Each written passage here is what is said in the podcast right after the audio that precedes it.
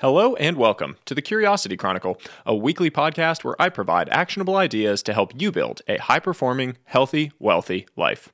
Today's podcast is brought to you by AG1 by Athletic Greens, my all in one daily supplement.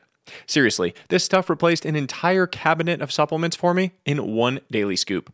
There's a reason it's been a staple of my morning routine since 2011. To find out why, go to drinkag1.com slash sahil and take advantage of a limited time offer. Now, on to today's piece. How to take the leap of faith. Quote, Do you want to take a leap of faith or become an old man filled with regret, waiting to die alone? Inception 2010. Sitting here and writing this, I'm struck by just how unlikely it is that I'm doing this in the first place. If you were to run 100 simulations of my life, I'd be willing to bet approximately 99 of them would have involved a safe, stable path through life. I'm naturally risk averse, my wife and parents are the same, and I started my career on a track in finance with an increasingly strong gravitational field known for holding people forever once they've hit a few years of experience.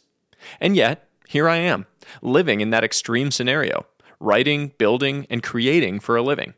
When people ask me what I do, I often say that I get paid for the number and strength of positive ripples I can create in the world.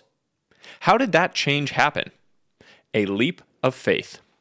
Because of the gigantic shift in my life over the last three years, I'm often asked about how to take that leap of faith.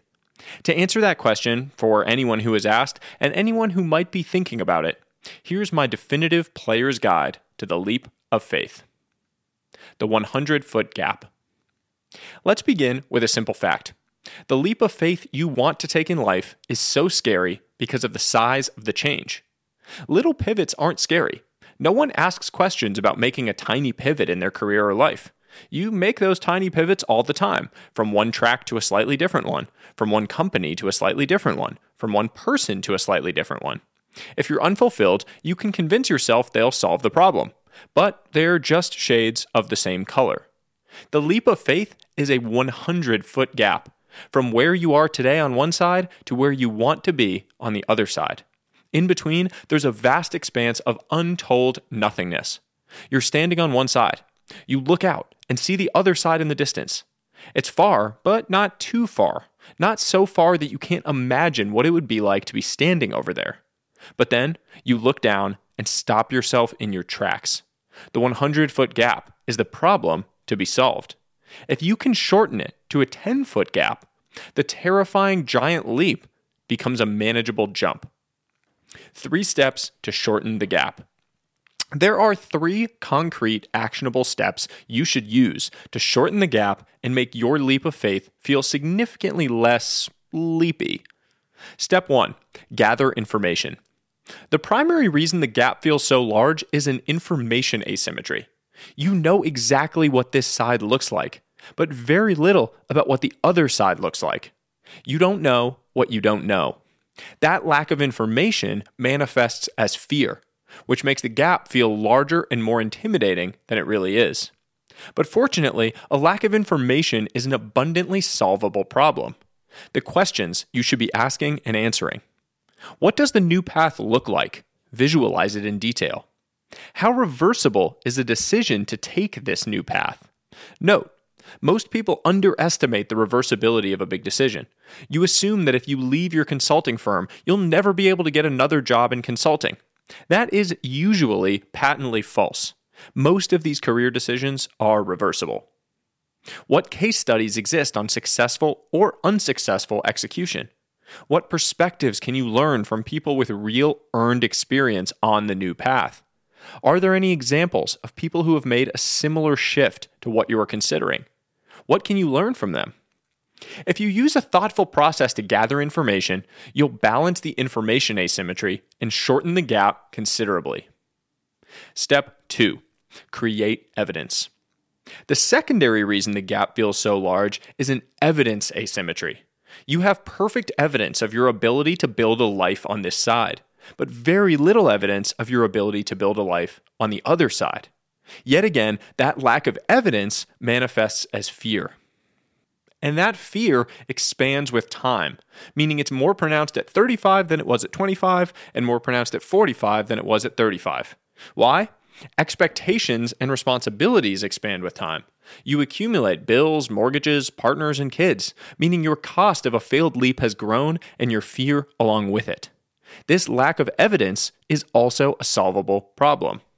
While still on your current path, you need to create tangible proof that you can build a life on the other side. What proof points can you generate of your ability to execute? Find one customer for your prospective new venture. Make $100 selling something on the internet. Generate a few client leads to your new coaching practice.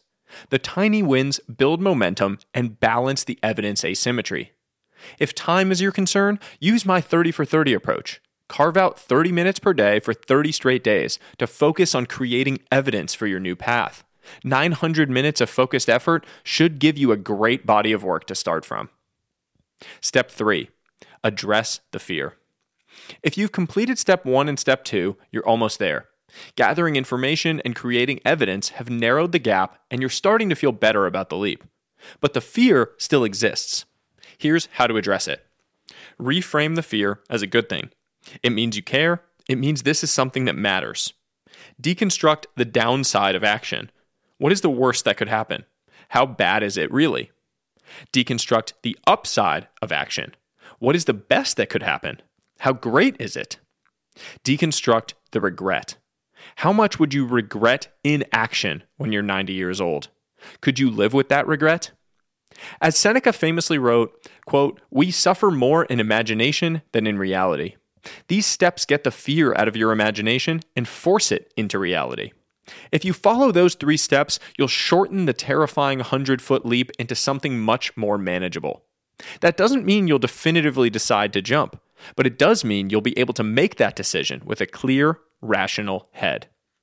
Close your eyes and jump. You're standing at the edge, looking out at the other side, a mere 10 feet in front of you. There's only one thing left to do. You dig your feet in to feel the ground, you close your eyes, sit back into your legs, fire your arms, and jump. That's all for today's piece. I hope you enjoyed it. I hope you learned something, and I hope you'll share it with others. As always, until next time, stay curious, friends.